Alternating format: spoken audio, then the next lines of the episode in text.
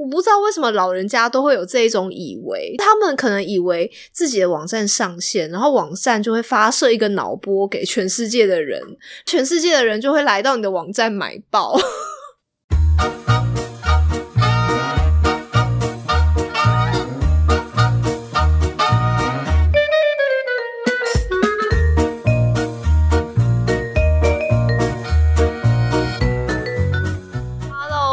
们是陪你一起忍受渣渣老老板的 Sound of，我是糖糖，我是周周，好，没想到吧？渣老板终于要有第二集了，应该是第二集吧？嗯，对对，我觉得第一位啊，这个系列第一位真的算是青州小菜，因为我嗯觉得亮点都在他老婆身上。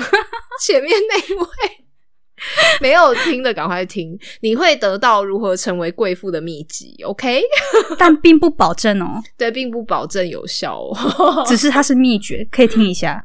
我们从别人就是成功的人身上学习嘛，模仿一下这样子。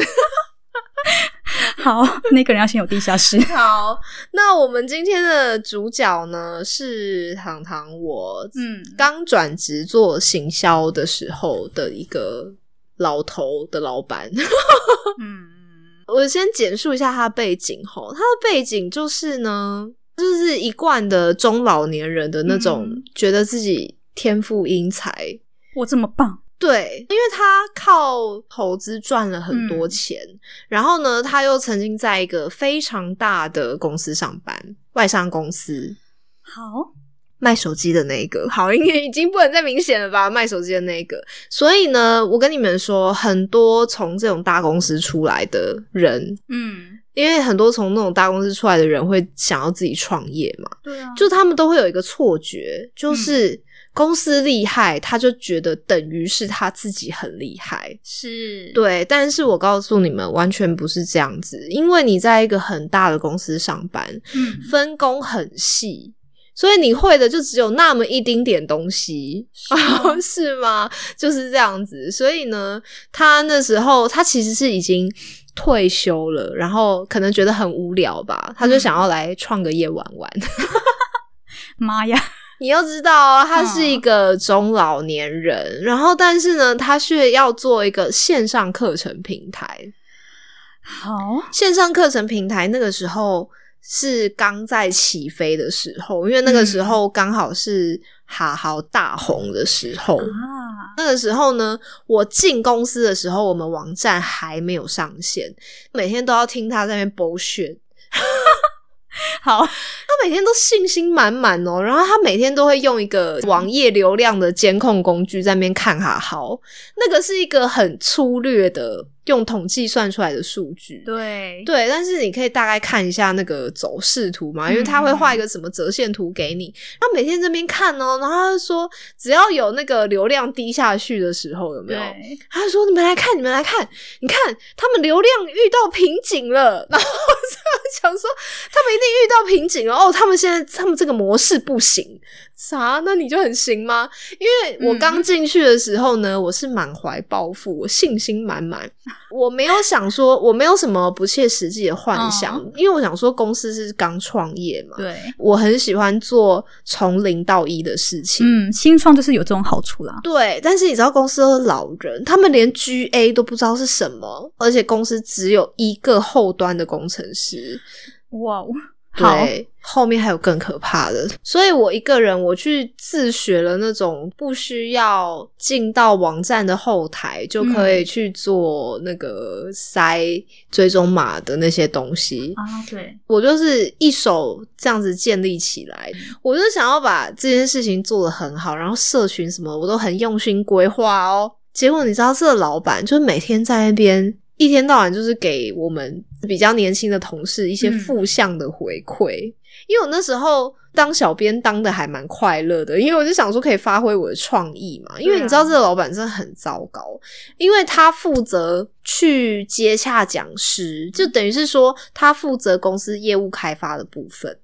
嗯然后呢，网站上线之前，他已经有一些老师的课是已经拍好的，但是那些课程呢，在当时候看来嗯，完全没有卖点。都是一些莫名其妙的课，比如说什么下象棋的啦，然后 我跟你讲，现在这种课就是会开，我觉得可能无可厚非，因为就是课都已经开到不知道开什么了，就是现在很多生活类型的课会开嘛，但是。在当时的时空呢，会开的课就是一定是工作专业技能导向的，而且他尤其对那个象棋课非常有信心哦。他说：“哦，你不知道哦，你不知道这个老师很有名吗？他是棋王诶，我花了多少时间说服他开课。”你就知道，因为他以前在那间就是很大的外商公司，他也是做业务，所以你知道他对什么商业模式啊、市场啊、行销啊、数位啊，他完全一窍不通。所以他没有先去 survey 过这个东西有没有人会有兴趣，他完全没有啊，他也不知道什么是市场调查。反正他就是一概觉得别人不行啦，反正他就是会中，因为他觉得他自己的卖点是，嗯，他拆很多分润给老师。他自己收很少的那个课程的分润，他就觉得说，哦，那这样子老师应该会自己认真努力卖吧，我就只要坐享其成就可以了。事情完全就不是这样啊！为什么会觉得象棋老师会认真的推广呢？不知道，他就会觉得说，老师们为了想要赚这些课程的被动收入，就会自己努力推广课程。但是事实证明了呢，因为现在有很多很多很厉害的线上课程平台嘛，没错，能成功的呢，你要嘛就是人脉好，要不然就是真的，你的商品很强，对，老板跟员工什么你都要超强。但是我们这老板就是什么都不会啊，然后员工的建议也都听不进去啊。不要这样，他的梦很美，对，他的梦很美，他每次出去简报的时候啊，他都会。我真的觉得太白痴了，白痴点一。你快说，他很喜欢强调他公司的资本额，他觉得他公司的资本额超级高，因为有一些是很小的公司嘛，比方说公司是那种接案的，所以他资本额可能只有五十万、一百万。他每次在一零四上面。在找那个开发对象的时候，他就看说人家那种资本额五十一百万的，他就说这诈骗吧。然后我就在想说，白痴哦，搞不好人家赚的是你好几倍，好不好？人家花那些钱就可以做到的事情，你为什么要花更多钱做呢？对，所以他不管跟谁简报呢，他都会很强调我们公司的资本额是一千三百八十万，每次都要讲这个。我跟同事就会觉得说无法理解，就是你要强调这个点到底是什么？他可能想要让大家知道，说老板真的很有钱，就拿这么多资本额出来开了这一间不会赚钱的公司。就是我还有这笔钱可以烧，你们可以放心，是这个意思吧？我应该没有解读错误吧？是这个意思没错。但是你知道他的公司完全就是开到最后，我真的不晓得那到底是在干嘛。我觉得那个后来呢，就是他开公司大概是一种他不想回家的借口吧。不想回家跟老婆大眼瞪小眼，他大可搬出去好吗？真的不需要这样折磨大家。对，因为你知道他之前找的那一批课，就完全根本都没有人要买。嗯，然后呢，又找不到新的老师，一群人，然后每天关在办公室大眼瞪小眼。呢。我那时候跟他讲，他觉得办公室没有成本，他觉得网站主机没有成本。但是我跟你讲，那是一开始，嗯，他烧了半年之后，他觉得不能再这样了，很好，很好，终于知道创业辛苦了吧？那时候觉得超痛苦的，因为我没有课程可以行销，那我想说，我每天到公司，我到底要干嘛？发呆啊！对我每天的工作，我就是想尽办法生出一一则贴文，就这样，因为我真的我没有产品给我行销，你到底要让我干嘛？假装自己在上班。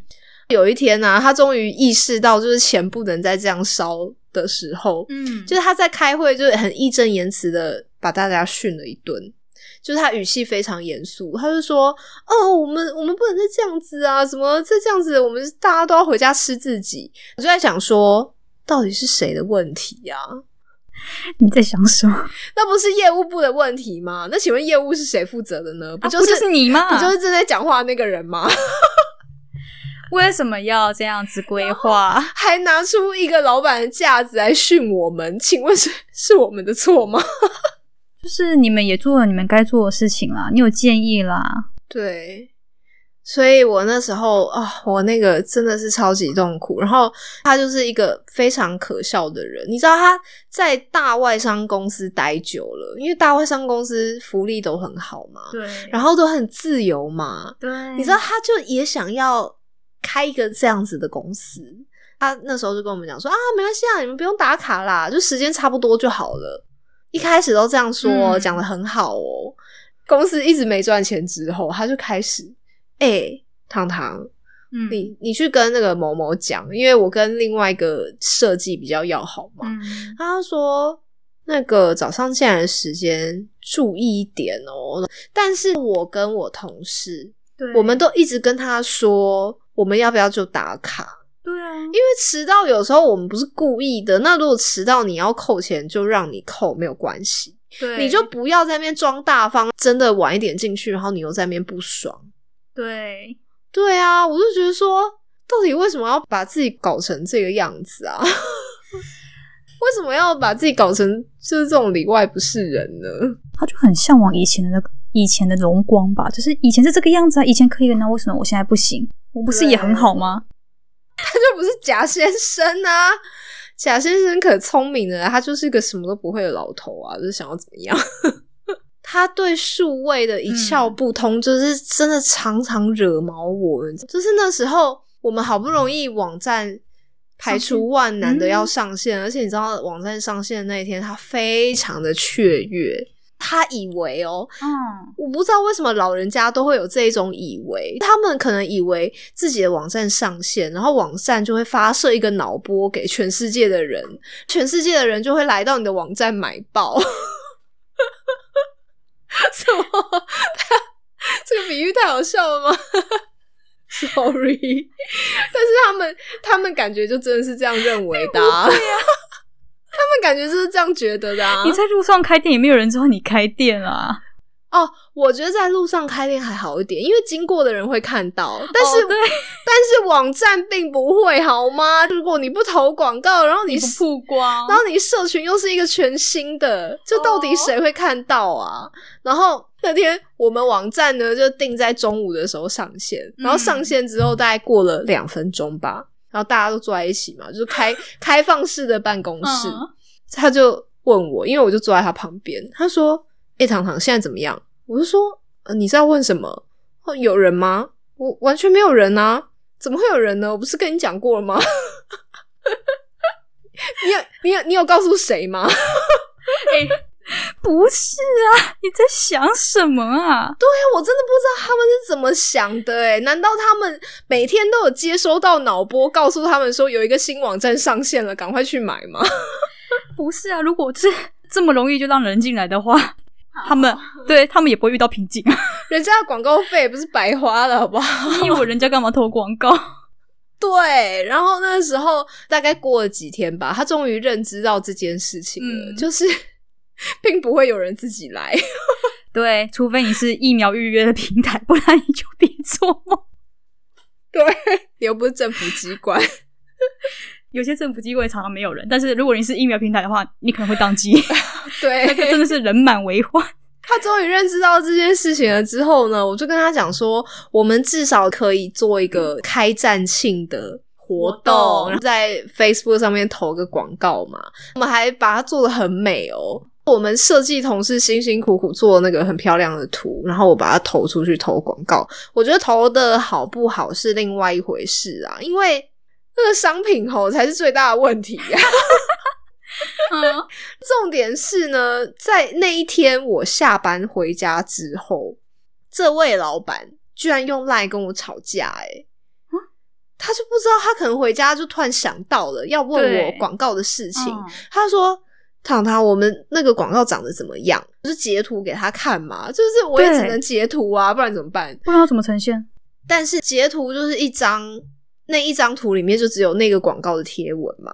对啊，这个人呢，反正他对数位一窍不通，嗯然后他也没怎么在用，就是 FB 群社群这些，所以他完全一直整个晚上在跟我鸡同鸭讲。那天我真的快要气疯了，那他以为的广告是长什么样子？因为你知道他看到那个截图，他就会说，他就开始急，然后他就开始噼啪跟我讲一大堆，他就说。糖糖，我们的广告不能是这样。”然后我就说：“什么意思？就是图做的不好吗？还是哪里文案不好吗？”嗯他说：“不是，这个广告怎么可以是占手机一个满版呢？”我说：“我们的我们的客户看到这样子一个满版的广告，他们会疯了。”我真的记得非常清楚，他说的是疯了。我就说：“哈，这个广告就是长得跟一般的贴文一模一样啊，它就是一个贴文，但是他完全听不懂。反正他就是一直在跟我鸡同鸭讲，然后说他就一直在跟我吵这个满版的事情。反正广告不能做满版，到最后我真的是我不知道要说什么，我就说你完全没有听懂我在说什么。你可不可以现在把你的 Facebook 打开，然后滑一下，你就会知道贴文是长怎样，就是跟你在 Facebook 上面看到的一般贴文是一模一样的。对，他只要一往下滑就没有满版这件事情了，但他还是听不懂。哇，我就是那个时候开始讨厌老人的，不虚心学习，记性又很差。那个时候大家都会用那个 hashtag 吗，嗯，他也听不懂 hashtag 是什么，我就要跟他讲十次，嗯。讲了十次之后，他还是听不懂 hashtag 是什么，是不是很令人恼怒？有一天，他好像终于懂了，因为我就叫他来看，我就叫他来看我的荧幕，我就说这个井字号后面嗯会变成蓝色的东西，就叫做 hashtag，它就是一个类似连接的作用，你点进去会点到一样 hashtag 的内容。我这样解释很清楚吧？然后他就在那边想了半天，然后似懂非懂的，然后他就说：“哦，原来这个就是 hashtag 啊，应该要叫做 hashtag 吧？”他就是一直自认为自己的英文很好，然后我就说没有人在乎这件事情。，对，我就说 fine，你喜欢用 hashtag 你就讲 hashtag，但是大家是都说 hashtag，硬要 diss 他有没有？可以。这公司嗯蠢的人呢，除了他之外呢，还有另外一个，嗯，就是他的侄子。他的侄子也是一个扯到海枯石烂，你知道吗？因为那时候他侄子坐我对面，对，照理说呢，他们两个都要一起负责业务开发啊，然后一起负责就是跟老师接洽啊什么的嘛。嗯，但他侄子，我真的每天不知道他在做什么诶、他在领薪水，你看不出来吗？每天他的电脑都会发出类似像卡通的主题曲。有一次我还听到柯南的那个噔噔噔噔噔噔噔噔噔噔，很好，很好，很好，很好。对，我是想说，在看柯南吗？他真的可以再扯一点？哎呀，要打造像家里面的环境一样的办公氛围吗？这个很成功啊！他们俩就是一个自我感觉良好到一个令人无言呢、一个觉得自己英文很好嘛，一个好像在中国待过，就觉得自己懂很多台湾人不懂的东西。我们每个星期五的下午是 Happy Hour，就会点一堆东西，然后就放在桌上吃啊。然后 这位老板吼，在工作上听不进任何我的建议，但是 Happy Hour 我建议的食物他都会去买，很妙吧？他真的是选择性接纳你的建议耶。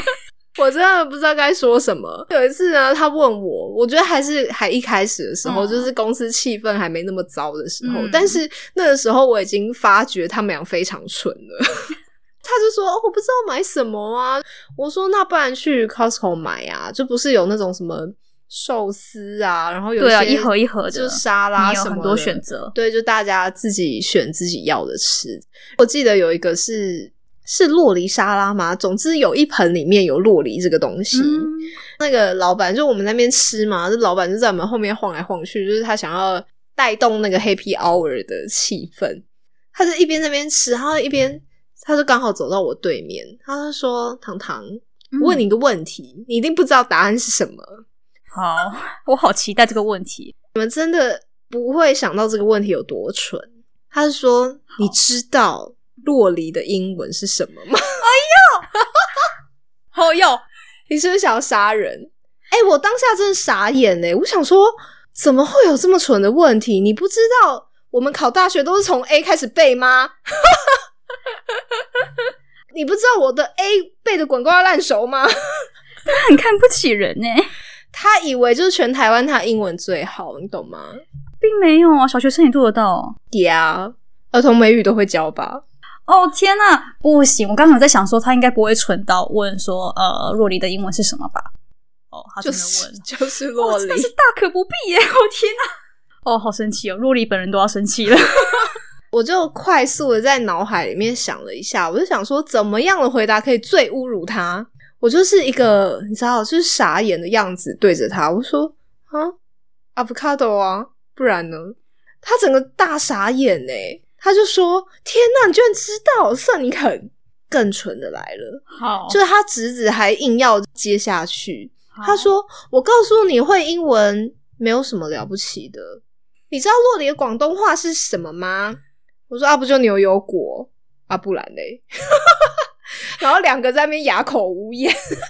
哦天哪，我头好痛。你看，在这种公司上班，每天跟这种人相处，是不是每天都头很痛？我那时候真的每天都在冥想、欸，跟我被欠款的时候一样，每天都在，每天吃完饭都要冥想。我想说，好，我今天已经撑一半，我还有一半，好，我现在冥想一下，我应该可以顺利的撑下去。到底为什么会问这种问题呀、好，他还有一个很另外一个很自豪的事情，就是他嗯在国外待了很久，他在国外住了很久，真的可以不用回来哦。讨论到脏话这件事情，然后又是那个蠢问题，好，说你知道德文的 shit 要怎么讲吗？真是不巧，我修过法律系的德文老师的课，可以，我就修了那么一学年呢。可以我说，嗯哼，scheiße。他这他他傻眼 again，他知道其实我们的国民义务教育做的还不错吧？大学不是义务教育，有很多东西在大学学的。德文是在大学学的，但已经忘了差不多了，唯独脏话还记得。他不知道大家学一个新的语言的时候，都会先学他的脏话吗？他以为只有他是会接触到会讲德文的人吧？太无知了！我的天哪，啦，真的是我只能说井蛙哎、井蛙真的是 嗯，谢谢他，嗯，我 我增加了一些知识。哦，我在想，如果是我，大概会回他说谢谢，就是跟他说什么 啊谢谢老板啊，你不说我都不知道是阿布卡多。哦，我怎么能受得了这样子的人呢、所以你忍耐了多久？大概八个月吧。哦，那你很棒啊。他后来啊，后来整个公司的气氛变得很糟。后来好像一直因为一些很莫名其妙的原因、嗯跟我冷战。哎、你有听过老板跟员工冷战的吗？然后其中我记得有一次是因为嗯，粉丝团的贴文，我不照他想要的方式去做。他想要每天在粉丝团贴朵朵小雨、心灵鸡汤，那不就变长辈群了吗？对，我就跟他讲过很多次，我就说你是有商品要行销的，我没有就是很硬性的一直在行销这个商品，我都是用有创意跟对对大家有价值的方式在行销我们的课程。对，但他说不要，他就是想要把粉丝团做成长辈群。那些真的会转发长辈群的人，也不会到你的粉丝团，好吗？对我真的不知道他这样子做的原因，他单纯自己想要，跟对开启象棋课是一样，所有的一切单纯都是他自己想要，毫无专业可言，你知道吗？而且他都没有认知到，其实他花钱是买你的专业吗？在面试的时候，大家都会表现出这个态度啊，但是进公司之后，就又是另 另外一回事。怎样进公司前尊重你的专业，进公司后听他的专业？对，这种老板都是这样。你在面试的时候，他都会跟你说：“哦，不只是老板了，业主也是。”你想要问他，就是你想要的那什么，反正他都讲不清楚。然后他自己的目标、他自己的规划什么都没有，然后他就会说：“哦，没关系啊，就让你做啊，让让你决定啊，什么不的。”行，对绝啊对不行，这个样子，这样超级糟的。但是什么事情要你同意，我到底是能做什么？没错，各位老板有想到这件事情吗？你可以转发这一集给你的老板听，如果你想离职的话。推荐给所有想离职但是不好意思自己开口的人。就我真的觉得说，老板不要再犯这种蠢，好不好？如果你说了要让员工自己决定，你就真的是授权给他。对啊你要想清楚，你能承受，就算他失败了，那个失败也是要你可以去承受的。嗯，这本来就是当老板应该要能够承受的风险呐、不然你就不要当嘛。啊，不然就自己来嘛。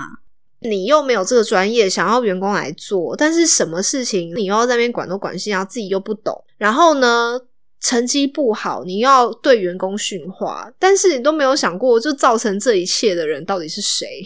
你可以不要拍象棋课吗？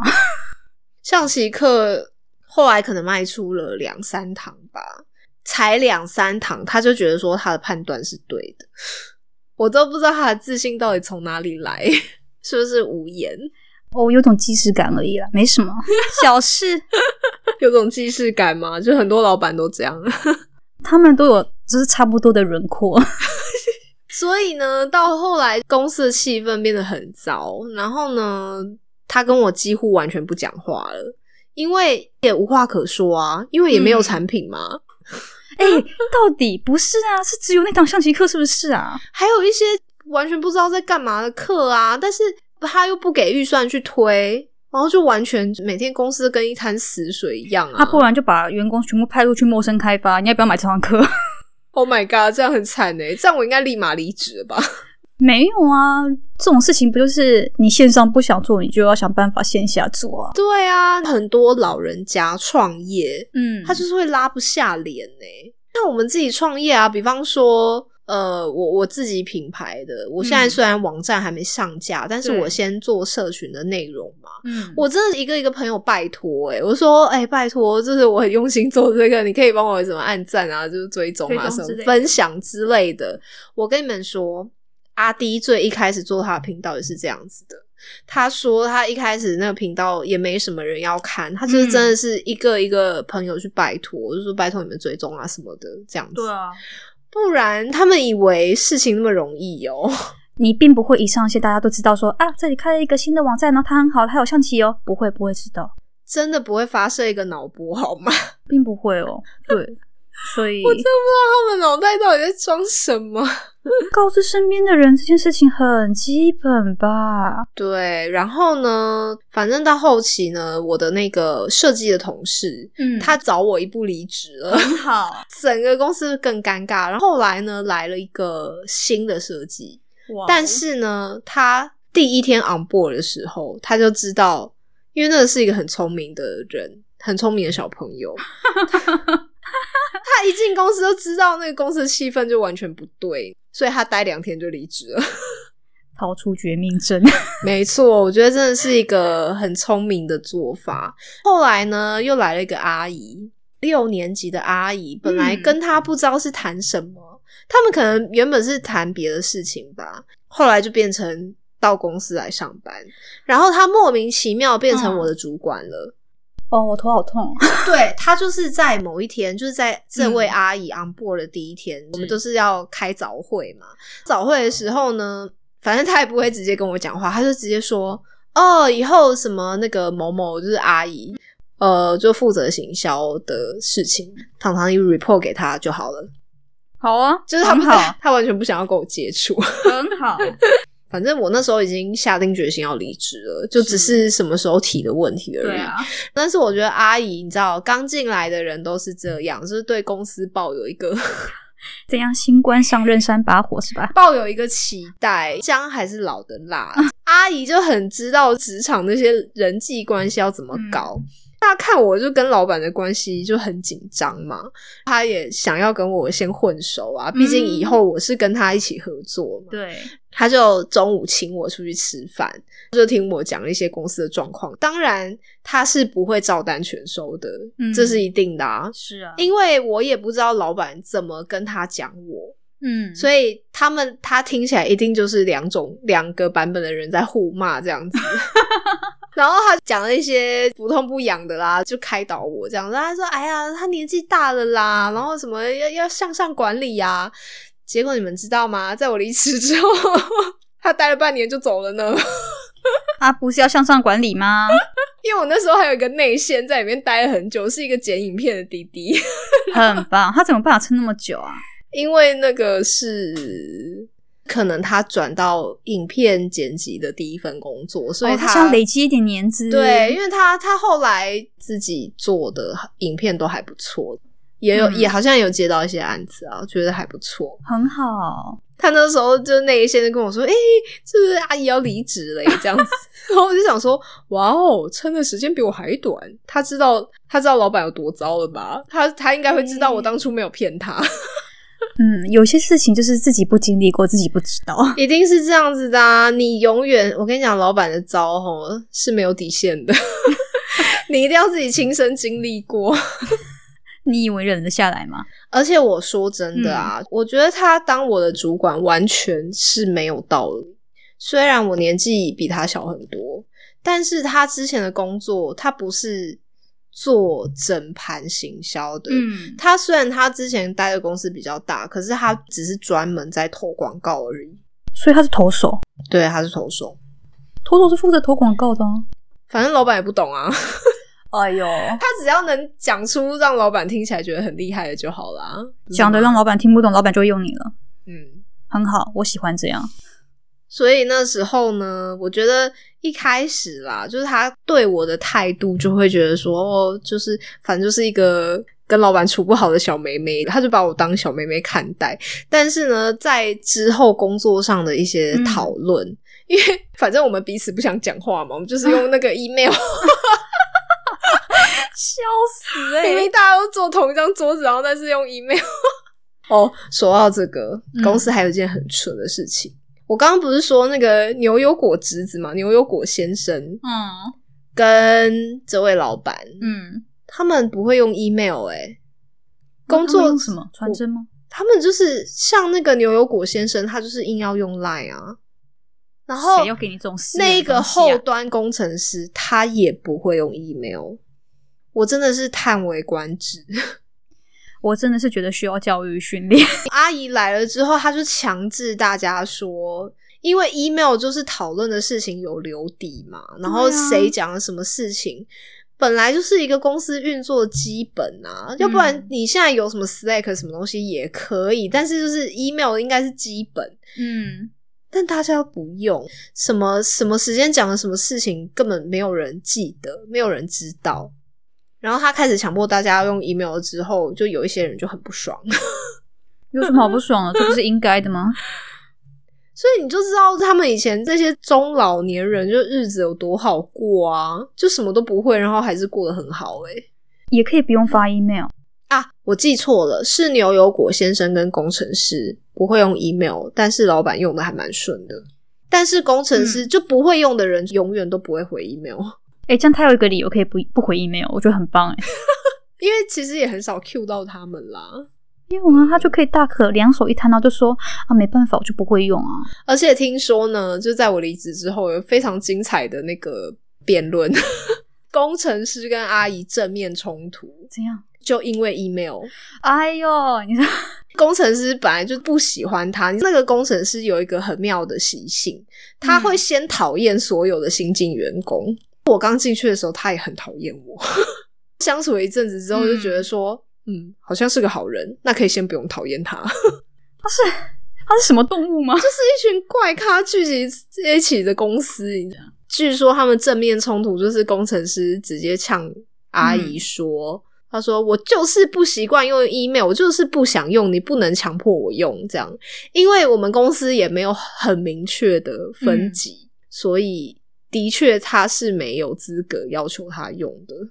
嗯就是如果老老板没有直接说的话，因为工程师都是直接对老板，对，对啊。”那只好对不起阿姨啦。阿姨可能就被这种种搞得心很累吧？哎为什么？对对对对对对，为什么在一个公司的基本就是要写个 email，居然也会有人要这样子？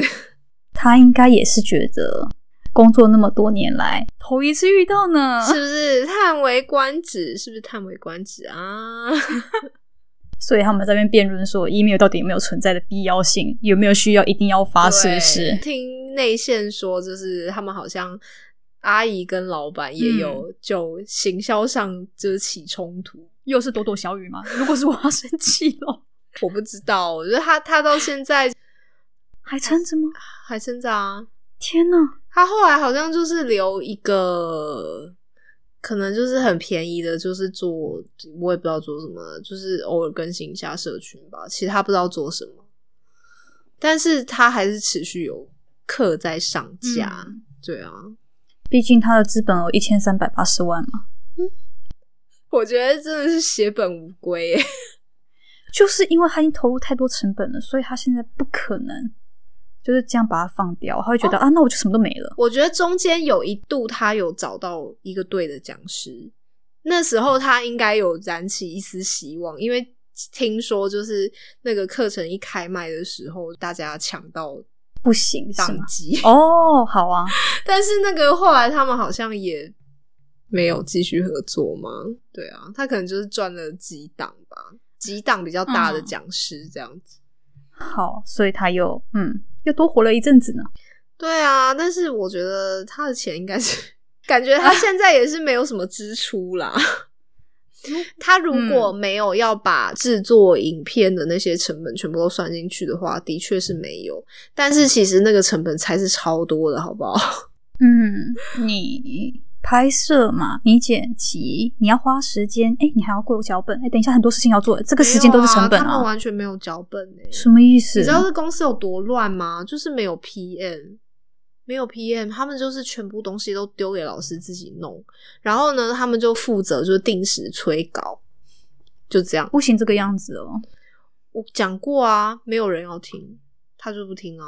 哎，老师负担很大，他要接啊，他不想要那么麻烦啊。然后其而且中间还有一个老师是很明确的提出说，其实我觉得老师人很好的，他是就是很诚恳的建议，他是说，哎，其实我比较有拖延症，他说我比较有拖延症，所以你们能不能让一个人是担任 PM 的这种角色，就是定期规划，他说他什么时间点要交出什么。然后就没有啊，他们完全当耳边风哎！我在想，他们搞不好也听不懂 PM 是什么吧？应该也不至于啦。就是你知道，外商公司也是很也是有 PM 这种东西。你知道，当老师提出这个要求之后，他们就是牛油果先生跟他的跟老板，他们就对看了一下，然后觉得有点尴尬。嗯，然后就就你知道，就这样敷衍老师过去了。然后之后的日子就是一如往常，很好，我觉得这个就很精彩了 啊！我中间真的有好几次真的气到不行，气到要吐血的那一种。嗯，因为呢，他不是对那个象棋课信心满满吗？结果卖的又不好，结果呢，他因为没有课可以上，因为他就觉得说他跟那个象棋老师比较妈鸡，然后他又去拜托人家再开第二堂课，结果他完全不知道要怎么去行销这两堂课，然后他有一个很奇怪的习惯，他很喜欢跟老师讲电话的时候叫我一起在旁边听。他有一次跟那个老师通电话的时候，他叫我在旁边听，我都快要气死了。他干嘛叫你在旁边听？是要做会议记录吗？我也不知道，他可能就是想要让我同步资讯，还是什么的吧？还是他觉得就是可以经过这样的过程，让你学习到点什么？他学习到他到底有多么的蠢？打电话过去嘛，然后就跟老师在那边拉塞，结果老师好像有有发现有一点不对劲，他就说。因为老师好像有听出一些什么，他就说：“哎，所以，所以公司是对现在的这个课程完全没有行销的规划跟想象吗？就是对市场还没有很清晰吗？” 我就想说，干，居然让老师问出这种话，我真的是血压上来了，我的血压。他一下子被问傻了，他哑口无言了是吗？对啊，可是然后他就开始乱回答，就我完全听不懂他在讲什么，就是他开始乱扯一堆。他说啊，不是啦，我跟你讲哈，这个是怎么样怎么样，所以我们现在然后怎样怎样怎样，完全听不懂他在讲什么。我那时候真的是很想要直接把他电话挂掉，想说你不要再丢脸了，可不可以？老师，你说的是对的，没有规划哦，零 zero。我觉得真正会有潜力的，又又不好好把它做出来，我真的觉得傻眼，到底在干嘛？有钱就是任性的代表，因为我有钱啊，嗯，我开了一间公司，我做了我想做的事情，我觉得这个东西会中，所以我要做这个，嗯，就任性的。当你有钱，就会想要任性，做自己想做的事情。嗯，对，我觉得不知道大家听起来感觉怎么样，但是我觉得哈，这种东西，如果你有亲身经历过，你可能就会懂我。嗯，你说关于无可奈何吗？对，我觉得。如果没有亲身经历过，就是这么夸张、这么蠢的老板的话，你可能就会觉得说啊，我我讲的很激动，可是你听起来可能还好，但是没有。那当下真的是血压真的是高到一个不行，每天血压都很高，你知道？怎样？就会突然很希望是，就是台湾也有什么国定沙漠日之类的嘛？一一年之内有一天你犯法，就是不会被抓。对。我跟你们说，为什么我真的最后决定不要上班？因为我真的觉得我中风的风险太高了。再继续上班，我可能那个钱都花在医药费上面，你知道？就我宁愿我宁愿过那个物欲低一点的生活，但是我把能够很健康，然后心情很平静这样子。好，这是一个很好的经验，但是我们应该也没有办法可以提前发现说，哎，这个老板脑袋是空的哦。我觉得有一点难啦，可是依照我的经验，因为我后面还会分享好几个，然后这些人的共通点就是面试的时候都在跟你聊天，都没有讲到重要的事情。嗯，这个老板在跟我面试的时候啊，因为他就会先跟我介绍嘛，就是他想要做的东西是什么，这这到这边都还很正常。嗯，他介绍完了之后，他就开始又一样。他就开始开别的线上课程平台的网页给我看，他就开始说：“哎，你看他这个，你看他这个不是很奇怪吗？你看他这个声音跟字幕没有对到，哎，你看他这个介绍片，你不会觉得他这个结尾断的很突然吗？然后什么？这个就是他的日常，他每天哦都在观察别家课程的。”课，然后要写个建议书过去，我帮你优化。对，然后你知道吗？他就会看说，呃，人家的什么课程介绍片啊，然后什么的，然后他也会特地叫我们过去看。然后尤其是我们那个设计，真的很可怜，他一天到晚被他叫，然后他说：“哎，嘉荣，嘉荣，你来看，你来看这个。”他说：“你来看这个课程介绍片。”哎，他为什么要这样拍呀？他是要关录音是不是啦？你这么好奇，不打电话去问哦？你可以发 email 去问啊！你不是很会写 email 吗？为什么你们要这么做？可以跟我解释一下原因吗？真的很老人，你知道我爸每天在家看电视也是这样子哎。